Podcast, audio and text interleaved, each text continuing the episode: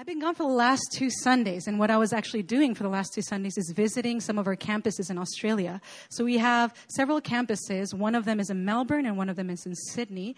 And I had the joy and privilege of meeting with them, kind of hearing where they're at. Uh, a couple of our um, uh, I guess both, both of our communities are also in midst of transition.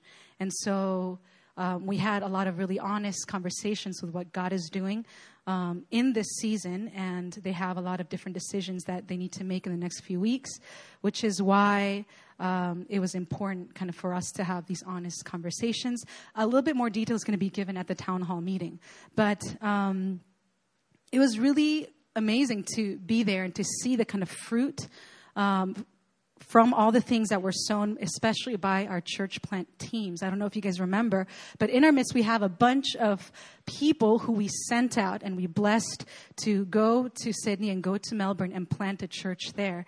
And we're seeing some amazing, amazing, amazing people in our community. And it is not anything that we did. We don't have any magic formula. We don't have any you know, abracadabra kind of, you know, strategy. It is simply the Spirit of God breathing on these ministries and breathing on these communities and God doing the work that only He can do. And so it was such a joy to see them this past week. One of the things that I did get asked a lot was like, what the heck is going on in Seoul? Right? And I had a lot of explaining to do. I had a lot of catching up, you know, for people to do. And it's hard to explain if you're not here. Um, I kind of or like summarized it as it's been a really hard season for a lot of our communities in Seoul. It's a lot of very deep changes that were overdue. And in the midst of it, we have people who still come out who are still fighting and contending for uh, this community.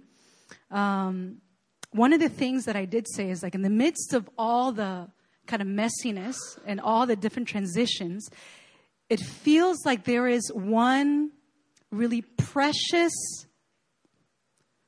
I guess, fruit that is coming from this kind of season, from a season of transition, sometimes brokenness, sometimes in uncertainty, sometimes testing, whether it be corporate or individual. Um, and what I'm seeing God doing is bringing us to the point where only God can intervene. Like, only God can fix this mess, you know? And it is a kind of funny, I'm not just trying to be like optimistic, like let's look at the silver lining here. It's actually like very accurate what God is doing. In the midst of so many things being shaken, in the midst of it, personally, I'm seeing so many people get to the point of like, man, maybe we do need to pray. Maybe we do need to seek the Lord. Maybe we didn't have all this thing together and our strategies and all our plans kind of fell through. But man, if this is truly God's house, He's going to take care of it. If this is truly His people, He will provide. And it brings us to the point of like, do we believe what we've been saying all along? Right? I don't know if, if that's where you guys are at, but that's where I'm definitely at. Yes, I pray for the house. Yes, I pray for our communities. Yes, I pray for individuals. But this season has really tested me. Like, this season has been like me crying out in the place of prayer. Like, God, you need to intervene. God, you need to move afresh. God, we don't have the answers. And no matter what we do, there's going to be people who are mad. And we're okay with that. But as long as we have you, and as long as your spirit is moving afresh in our communities, what more could we ask for? And so it's a very interesting season where, yes, it's harder than before and it's not as convenient as before and it's not as comfortable and we can't really coast like we did before. But man, we are given a golden opportunity to seek the Lord afresh, to let go of all our crutches, to let go of all the different ways in which we kind of propped ourselves up and get to that point where we are cornered into saying, God, we need you. God, we need you. We have no choice. We have no way out. And this can sound a little bit dramatic, you know, if you guys haven't really walked with us the last few months. But there's been a lot of different things that this community in particular has gone through. And as I was meditating on the book of Mark, we've been doing, you know, a series on Mark, and we did was it a seven part series on Mark, all the way from the very beginning, all the way to the very end. And we kind of ended last week.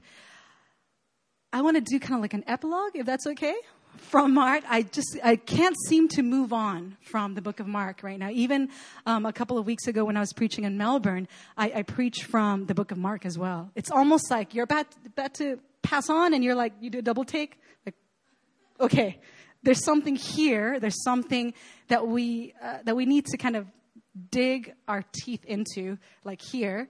Um, and so Mark chapter ten. Talking about blind, blind Bartimaeus is one of those one of those passages where I'm like, God has something more to tell us from the book of Mark. Um, so today's message is called I Want to See. I want to see. If you have your Bibles with you, I really encourage you to open up your Bibles because we're going to kind of be glossing over. I don't have slides for you today, and so it's going to be helpful for you to have the text in front of you. We're going to quickly read through it one more time. So, Mark chapter 10, verses 46 to 52. We typically read from the ESV, but today uh, I'll be reading from the NIV 84. So if you have your phones on you, maybe you can switch over to NIV. So this is Mark chapter 10, verses 46 to 52. And it reads Then they came to Jericho. As Jesus and his disciples, together with a large crowd, were leaving the city, a blind man, Bartimaeus, that is the son of Timaeus, was sitting by the roadside begging. When he heard that it was Jesus of Nazareth, he began to shout, Jesus, son of David, have mercy on me. Many rebuked him and told him to be quiet, but he shouted all the more, Son of David, have mercy on me. Jesus stopped and said, Call him. So they called to the blind man, Cheer up, on your feet. He's calling you. Throwing his cloak aside, he jumped to his feet and came to Jesus. What do you want me to do for you? Jesus asked him. The blind man said, Rabbi, I want to see. Go, said Jesus, your faith has healed you. And immediately he received his sight and followed Jesus along the road. Amen. So I'm going to do something very simple today. I'm simply going to talk about a little bit about the context I'm going to talk a little bit about the irony of the situation, and in the end, we're going to talk about an exhortation that we get from this text. So, if we were to start with a context, if you guys remember a couple, not a couple, three Sundays back, Pastor David Howe was talking about the turning point in the book of Mark, where we were building up to this point, and then all of a sudden, we see Jesus shifting gears, and now it's almost like his eyes are set on the cross at this point. So he was doing healings, miracles, preaching on the kingdom of heaven, calling his disciples, doing all these different things. And we get to this point where it's almost like he turns his face to look at Jerusalem, and then there's no turning back at that point. He begins to talk about the Son of Man that must suffer, that must die in order for him to be re- resurrected. It's almost like all the excitement and all the inertia and all the momentum that we had gained until that point where people are coming in droves and they're like, this is the man. Like, this is the guy to follow right now. If it was a social media, you know, era, everybody would be following, trending, and like retweeting. Like, this would be what would be happening. And then he changes. It's almost like he shifts gears into a different kind of message. And it's almost like he's saying, like, you think you understand greatness, but let me tell you what true greatness is all about. Let me tell you what kind of king I am. It's not the kind of, I'm not the kind of savior you think I am. And he begins to talk about the suffering, the laying down of his life, the death that is ahead for him. It's like he's going straight for the cross at that point.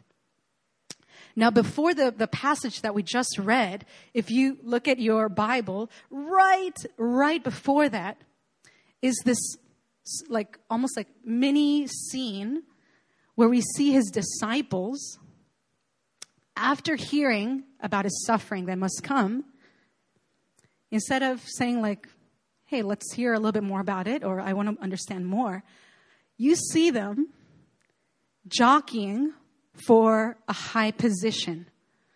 You see them like yeah yeah yeah yeah crucifixion yeah yeah yeah death okay okay whatever. Now this is what i want to ask you can I have, can I be second in command? when your kingdom comes? Like, can I get to be like VP? Can I be the dude right under you? Can I be the guy on your right? Can I be the guy on your left? And it's almost like they didn't hear everything he just said, right? He's saying, I came here to suffer and die, and in this way to serve. And they're saying, yeah, yeah, yeah, maybe you can do that. But, but regarding me, I don't want to have to do that. I don't want any of this dying to myself. I don't want any of this like putting down know, my desires and my interests. Like I, I want to be number two in your kingdom. And Jesus so gracious and so merciful. Instead of striking them dead as he should have in that moment, this is what he says, you know, with great compassion. He asks them, So what do you want me to do for you? And, you know, they say, Let one of us sit at your right and the other at your left in your glory. To which Jesus says, Look, whoever wants to become great among you must be your servant. And whoever wants to be the first must be slave of all. For even the Son of Man did not come to be served, but to serve and to give his life as a ransom for many. You see him here still trying to redefine this idea of what greatness means, of what power means. It's almost like we we are so ingrained with this idea of what success should look like. Like if God is on my side, this is what my life should look like. Like it should not look like brokenness. It should not look like desperation. It should not look like me on my knees crying out for mercy. Everything in us feels like, okay, that's a low of lows. I never want to be here. I never want to publicly be seen here. Like, I want people to see me at my best. This is what my social media stream is all about. This is what my Sunday persona is all about. Like, I am great. I'm doing great. Bless you, brother. Bless you, sister. You know, like, we like to present ourselves in this way. We hate to show the side that is vulnerable to people. We hate to show that, you know, we, I need God, you know? Like, I actually need God. It's not that I can get along with him or yeah, I see him once in a while. It's like, like I am broken beyond repair. I need healing that it can only come from Jesus. We hate to see ourselves in those shoes. We hate to put ourselves in those shoes. And it's so funny that right before the story about blind Bartimaeus, that's what you see. You see still this like craving for power, this craving for this is what I want my life to look like. This is what I know success looks like. And Jesus keeps deconstructing this idea of what the greatest in the kingdom of heaven looks like. This is what the entire book of Mark is about. It's about, I'm doing all these different things, but ultimately, I'm going to be a savior who dies on a cross. Naked, bleeding, vulnerable, broken, abandoned. This is your savior. Now, who do you say that I am? That's what the entire book of Mark is all about. And so we see that right after he's talking about, man, I'm going to die. And they think, I guess they must have been thinking that's like figurative or something. He's like, no, I'm, I'm actually going to die. And they're like, okay, but answer this question. Do I get to be on your right and on your, you know what I mean? Like it obviously hasn't sunk in just yet. And then we have the story of how Jesus interacts with blind Bartimaeus. And then right after that, if you're looking at your Bible, we launch into chapter 11 when he goes into the city of Jerusalem. So he's already well on his way to the cross. And we see this little sandwiched little story in between these things. So this is the context. It's in the context on the way from Jericho to the cross. This little story happens. Now, this is the irony that I want to propose to you about this little story is that it seems like the blind man is the only one who's truly seeing. And it seems that everybody else who seems to have sight is actually very spiritually blind.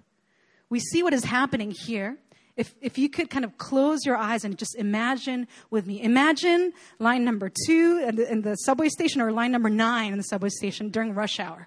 Okay, so it's like you're plastered up against someone's back. Like you have no breathing space. People are pressing up against you. In the midst of that, can you imagine Jesus walking through and you, instead of being able to follow where Jesus is going, you are the blind guy in this scenario. You hear a commotion, you hear shouts and, and talking and you know it's all out in the open. And so it seems like something important is happening and you hear all this bustle all around you and you're still blind. You have no idea what's happening. And then finally somebody t- tells you jesus is here. Jesus is here. He's in your midst. And everything you've heard about this guy everything that you've heard that he does everything that you know is within his power kind of comes up in your mind. And then all of a sudden, this cry comes from within you Jesus, son of David, have mercy on me. It's like he knows that he has this one shot to gain the attention of the Son of Man. Like he has this one shot. He cannot stand up and go to him. He cannot be carried there. He can barely even be heard about the commotion. And everything in, in him is like, I cannot miss this opportunity. This is my life at stake. Whether I can see for the rest of my life or not is at stake at this moment. And so you see him and his need and his desperation and his blindness crying out for Jesus. In the midst of this, people are trying to quiet him down. They're saying, Look, you're embarrassing us. You're embarrassing Jesus. He's got more important things to do. I think you should keep it down. I think you need to calm down. I need, I think you are kind of going above and beyond. Like right now, you just need to shut up and be quiet and be still and just let him pass. I don't know what exactly they were saying, but they were trying to quiet this guy. And the more resistance he got, the more desperate he got. Like, you can tell me to shut up tomorrow. That's fine. But Jesus is here right now. This is my chance.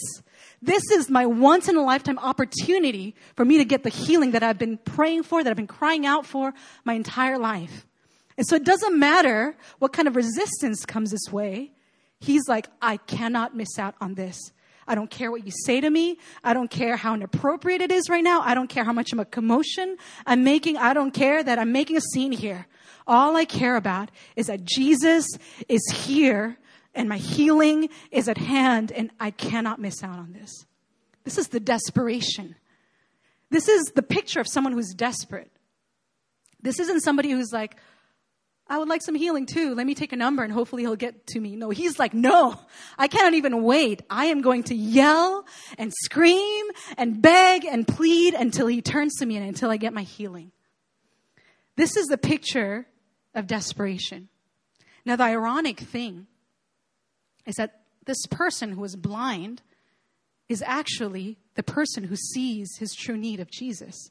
Jesus is mo- walking among all these different people who, yeah, they might be there for the healing, they might be there for the teaching, but if they knew who was walking in their midst, I feel like they wouldn't be as polite, perhaps sometimes in our own understanding of what's appropriate and what's courteous and what's, you know, nice towards Jesus, we have no grid for desperation.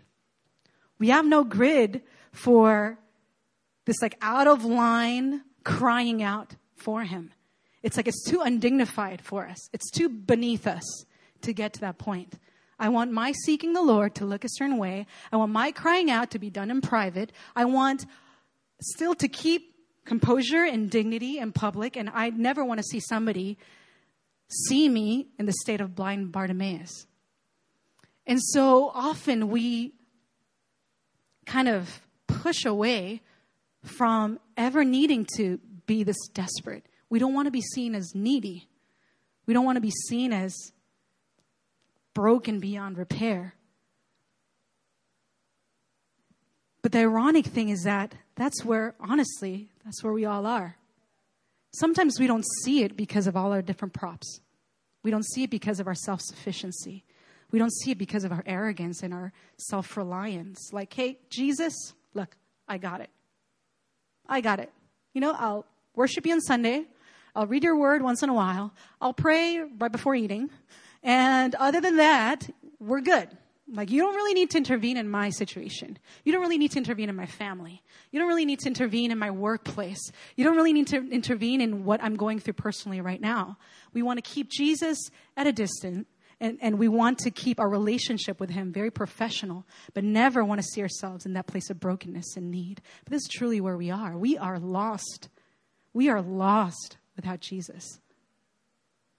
We are lost. We're blinder than blind Bartimaeus without Jesus. We are more desperately in need for healing than we understand. And so often we try to mask our brokenness. We don't want to broadcast the fact that we need Jesus.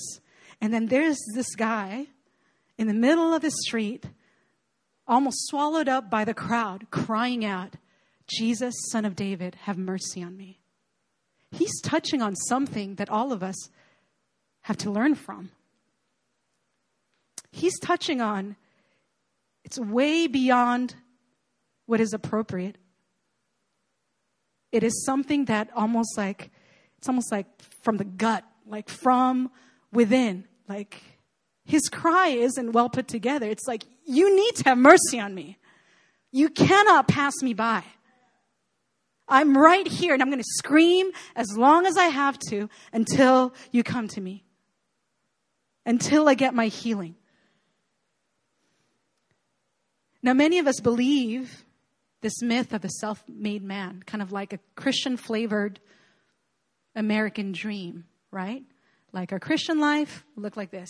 And I got saved, then everything changes, then I got deeper, then I got more holy, and then I see the Lord. And it's like a trajectory that kind of flows very smoothly. And then if there's any dips along the way, if there's any detours along the way, like something's wrong, I need to hide this at all costs. Like nobody can know that I'm having a hard time.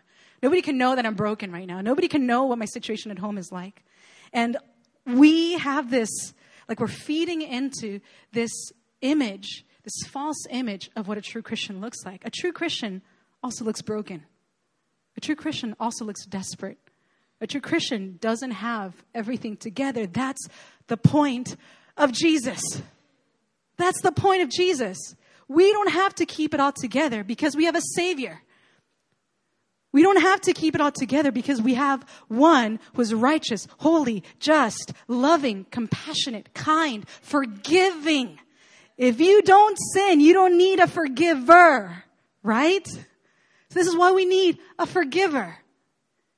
And so we need to, as we are reading through the Gospels, we need to break away from this understanding of what a Christian looks like, what a follower of Christ looks like. If you read through the book of Mark, it's full of broken, betraying, needy people who are simply crying out for one person, and that is Jesus. There's only one hero in the story. It's not you, it's not me, it is Jesus. Now, let me ask this question. Whether it be recent or further back, have you ever been in a situation where you've been cornered into that place of desperation? It can be something where you feel like things are completely out of your control. Like there's nothing I do right now is going to fix this. Like, have you ever been in that situation where you just have to cry out to God? You don't even know what to say. You don't even know how to pray, but everything in you knows that the answer is found in this one man, and he needs to answer my prayer. He needs to hear me right now. In times like that, you don't get this elaborate, like, Father who is gracious and merciful. No, you don't get these elaborate, articulate prayers. You're like, help, help. I don't know what to say. I don't know how to package this. Well, I just know that I need you to intervene right now. In situations like that, there's no flowery, you know, like, let me work through this theology and let me persuade you to help me. No, you're crying out in desperation because you need him to move. Have you ever been backed up to a wall where you know that if Jesus doesn't intervene, you have no way out. You have no way out. He is the only answer. I don't know if this was this is what you're going through right now or I don't know if this is something that you went through recently or years back. But isn't this almost like a, a gift? Isn't this the ability to come to a place where you actually see things rightly for first time. Isn't it a gift? In the midst of brokenness in the midst of not having the answers that's the point. You don't have the answers. Things are not in your control. And so, in the midst of these seasons that seem to shake us and disorient us, perhaps we're seeing things truly for what they are for first time. Perhaps we were blinder before these trials came into play. Before the season where everything was shaken, I thought I had everything together. I thought I was coasting, and as long as I do my part, things will pan out for me. But that's not the way that life works, and that's not the way that God works. God, in His mercy and in His grace, will take us through whatever He needs to take us through to get us to the point where we develop in us a cry of Jesus, Son of David, have mercy on me. Doesn't matter if you look like you have everything put together on the outside, God's going to find a way to lead you to the place where you need Him, where you finally see that you need Him, that you're no, no nothing, you can go nowhere without Jesus. It is such a gift to be able to see that. And sometimes we try to make sense of all the pain and we try to make a sense of all the brokenness and all the things that just we cannot make sense of. But if there's one thing that I know for sure is happening within you is God is forging in you a cry of desperation. He's going to get you to that point where you realize that you need him, that you have no answers outside from him. Because there's nothing more dangerous than believing you can manage without God. There's nothing more dangerous than believing you can see when you're actually blind. There's nothing more dangerous to think that, hey, I got this. You worry about other broken people, but I, I got this. There's nothing more dangerous than believing that you are not needing of his help. That was the whole point of the whole passage that we read about the Pharisees uh, criticizing Jesus when he was sitting among sinners. He was telling them, look, I'm a physician and I'm here for the sick. It makes sense that I would sit here with the sinners. But what he said at the same time was, it's not because you're healthy that I'm not sitting with you, it's that you're not willing to sit with me. You should be sitting with me too. You're broken too. You're sick too. You have need for a physician too. You're just missing out on me sitting with a sinner. If you get to the point where you can acknowledge that you need me, that you need to sit with me at the table, if you can get to that point, you'll fully be seeing again. So, this is the exhortation that I feel God speaking and trumpeting through this passage in particular. You know, when, when I was in Australia, I was being asked by people, what is happening at New Philly? You know, what's, where are we going? Where, where's this direction headed? And I had to be very honest. I had to be very honest and say, look, as a ministry, we've exploded in the last few years. We've done things we never thought we would do. We built things we never thought we would build. We've reached so many people, not just within our campuses, but through you know YouTube and like through videos and through stream. And we've done so much we never thought we would get to do. But there came a point where all this glamour, all this influence, all this platform, it got to our heads. And we started to believe that we don't need God. This is how I know this. When you know you need God, you will pray. Like it's like you have to put a gun to someone's head to keep them from praying. When you know that you need God, you pray. That's the most natural thing to, even if you don't know how to. Nobody's, nobody has said, okay, you start out by addressing Him and then you end with, in Jesus' name we pray, amen. Even if nobody has sat you down and told you that, if you in your heart know that you need Jesus, you, you won't be able to be kept quiet, even if somebody tried to shush you, even if somebody tried to silence you. Everything in you would want to cry out for Jesus. When we see the prayer movement waning, that's the first red flag that we've gotten to the point where, look, we have things under control. Look, yeah, we need you to answer this thing and that thing, and these are all inconveniences, but deep down inside, We've lost that desperation in the place of prayer. We've lost that understanding like, this is make or break. This is life or death right now. And you need to move, God, because we don't have the answers. I feel like as a church, we got to a point where, like, actually, we do have the answers. And we have things going, and we have machinery going, and we have the numbers rolling in, and we have finances, and we have buildings, and we have all these new initiatives and all these church plants. And look at us, we're doing really great right now. And somewhere along the way, we lost that desperation. Now, we've been crying out to God to bring us back to that place. We've, especially within the last year, we've realized our brokenness. We've realized, man, I don't know when it happened, but we left God somewhere behind.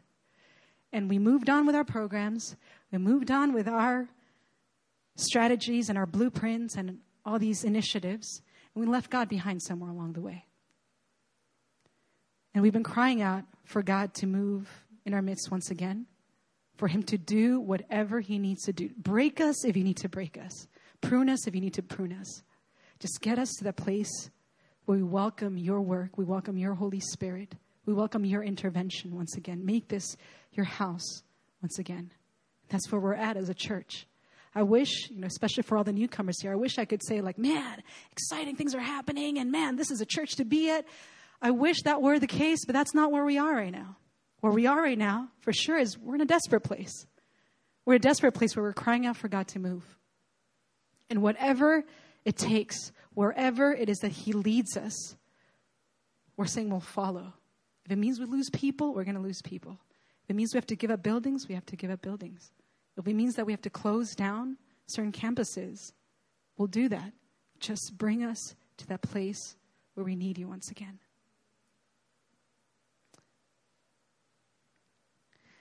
I'm going to close with this, and we're going to have a little bit more of an extended time, maybe to pray or to worship. In the book of Revelation, if you have the Bible with you, could you turn to Revelation chapter 3? It's the last book of the Bible. I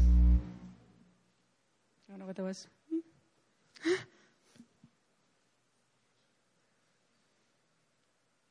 Revelation chapter 3. I'm going to read verse 14 to the end of the chapter. This is a letter. In your Bible, it should show up in red, right? It means that it's coming from the mouth of Jesus, right? There's a letter written to a church in Laodicea.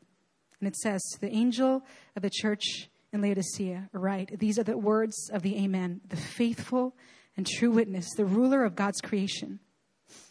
I know your deeds that you are neither hot, not cold nor hot. I wish you were either one or the other. So because you are lukewarm, neither hot nor cold, I'm about to spit you out of my mouth. Now, this is the point. You say, I am rich. I've acquired wealth and do not need a thing. But you do not realize that you're wretched, pitiful, poor, blind, and naked. I counsel you to buy from me gold refined in the fire, so you can become rich, and white clothes to wear, so you can cover your shameful nakedness, and salve to put on your eyes, so you can see. Those whom I love, I rebuke and discipline. So be earnest and repent. Here I am. I stand at the door and knock. If anyone hears my voice and opens the door, I will come in and eat with him, and he with me. To him who overcomes, I will give the right to sit with me on my throne, just as I overcame and sat down with my Father on his throne. He who has an ear, let him hear what the Spirit says to the churches. I feel like this is what God is speaking to our church right now. I could be wrong. But this is what I feel like God is saying right now. He's saying, You've gotten to the point where you feel like you have it all together. I wish you could see where you're actually at. You're very much in need of me. You are, through all the programs and through all the social media exposure, whatever, you've forgotten that you are wretched, you're blind, you're poor, you're naked. And you need to come to me for what you need.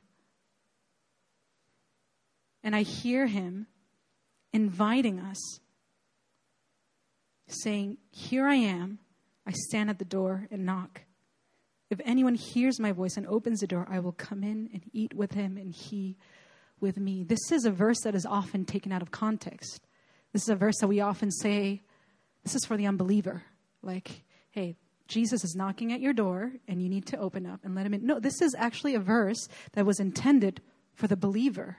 It's intended for the church, a church that somehow had found a way to shut him out, found a way to keep the machinery running without him even being in the room. I found a way to keep things moving forward, and Jesus is outside the door asking to be let in. And the invitation is, Let me in, and I will dine with you. Let me in, and I will sit with you. Let me in, and I will be with you. That is the invitation that is bringing us to. I would love to see Jesus moving powerfully once again in this church. I think he already is, but I know that there's more. I know that there's so much more that God wants to pour out. If you knew that Jesus was in this room, if you knew that he was here in our midst, in this room, things would be very different. Our demeanor would be very different. Our prayer lives would be very different. Our worship would sound very different. And so, this is the invitation that I feel God giving us. I'm not done with this church. You're getting to that point where you realize, man, you got to cry out once again. You got to cry out, Jesus, Son of David, have mercy on me. We're getting to the point where we are repenting for our arrogance, for our self sufficiency, for the way that we look down on other people or other churches or somehow put ourselves on a pedestal. We're needing to repent of that. And once again, we're needing to open up the door for Jesus to move in our midst. So God is rebuking and He's disciplining out of love, but He's also knocking on our door. He's asking us to get to that place where we are desperate and we begin to cry out to Him once again.